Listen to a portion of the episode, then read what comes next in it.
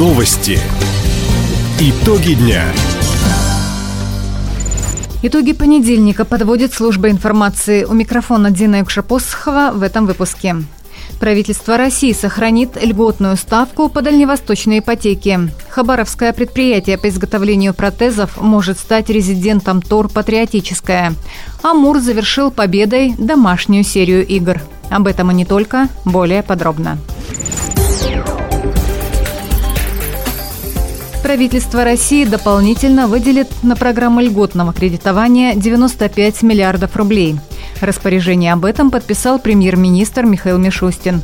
Такая необходимость возникла из-за повышения ключевой ставки Центробанка. Мера позволит приобрести жилье еще большему количеству граждан, отметил Михаил Мишустин. Президент подчеркивал, что одна из важнейших задач любой семьи, любого человека – это обеспечить себе достойные жилищные условия. Государство должно сделать все необходимое для ее выполнения. Правительство реализует в этой сфере широкий комплекс мер, в том числе системно поддерживает программы льготного кредитования. Сегодня на их исполнение направлено дополнительно 95 миллиардов рублей. Всего по итогам текущего года в рамках этих программ планируем предоставить порядка 700 тысяч кредитов. Такая помощь позволит еще большему числу наших граждан приобрести квартиру в новостройке, частный дом либо участок для его возведения. Из выделенной суммы почти 8 миллиардов направят на сохранение льготной ставки по программе «Дальневосточная ипотека». Остальная сумма пойдет на поддержку льготной и семейной ипотек. Хабаровский филиал Московского протезно-ортопедического предприятия подал заявку на вступление в новую территорию опережающего развития «Патриотическая». За последние полгода за консультацией к специалистам обратились 15 участников СВО. Компания готова оказывать помощь защитникам Отечества. Для этого необходимо развивать инновационные технологии производства. Чтобы соответствовать современным критериям, требуется модернизация – Вступление в новую ТОР «Патриотическая» может стать для предприятия импульсом к развитию. Отметим, в Хабаровске делают протезы, специальную обувь и другие вещи, которые помогают инвалидам восстанавливаться, возвращаться к работе и полноценной жизни. Услугами филиала пользуются 600 человек в год. Жители региона из числа детей-сирот, заключившие контракт с Министерством обороны, смогут получить краевые жилищные сертификаты. Такой законопроект сразу в двух чтениях рассмотрели депутаты парламента региона на заседании Комитета по вопросам социальной политики.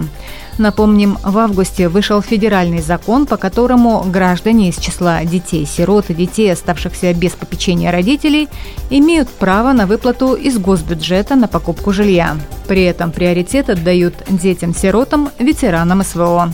Председатель комитета Ольга Ушакова отметила, что именно Хабаровский край стал первым регионом в стране, в котором дети-сироты начали получать жилищные сертификаты. Мы в свое время опережающие прошли показали практически все территории Российской Федерации, насколько правильно выбрали, а, пойдя по пути выдачи сертификатов и таким образом решая проблемы, жилищные проблемы детей-сирот. Тем не менее, несмотря на то, что даже на федеральном уровне решен вопрос по участникам СВО, но которые уже прошли э, по контрактной этой службе, правительство Хабаровского края, думаю, сделало очень правильный и очень важный шаг с тем, что дополнительно выделило всю все-таки эту категорию детей, которые будут получать э, данные выплаты, данный сертификат в случае, если вот он уже сейчас участвует, либо он планирует принять участие по контракту.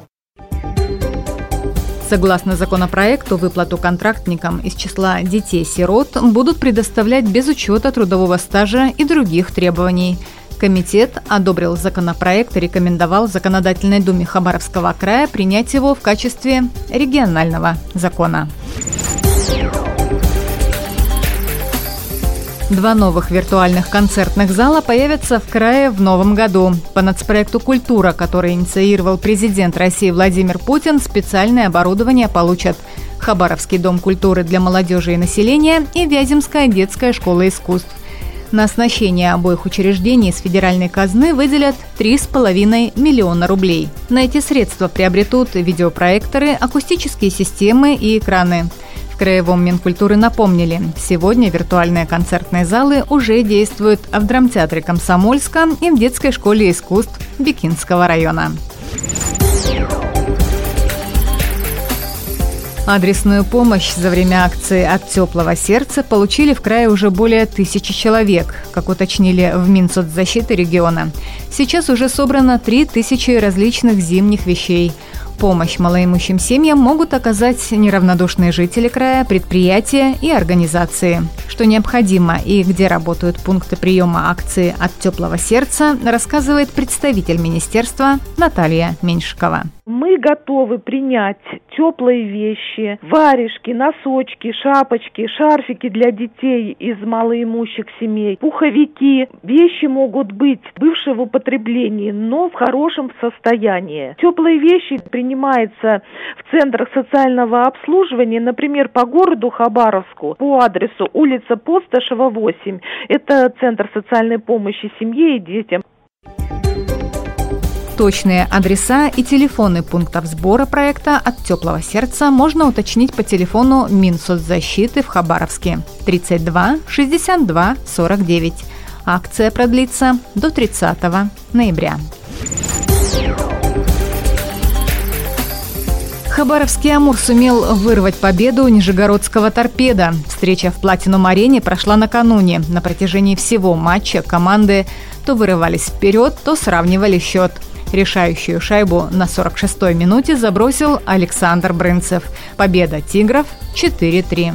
Главный тренер Амура Андрей Мартемьянов оценил игру своих подопечных и соперника. Очень самобытная команда, любительница поиграть в пас, поиграть с шайбой. Заточена конкретно на атаку. Что мы могли противопоставить? Четкую сложенную оборону. За четыре дня у нас третий матч. Парни были на пределе.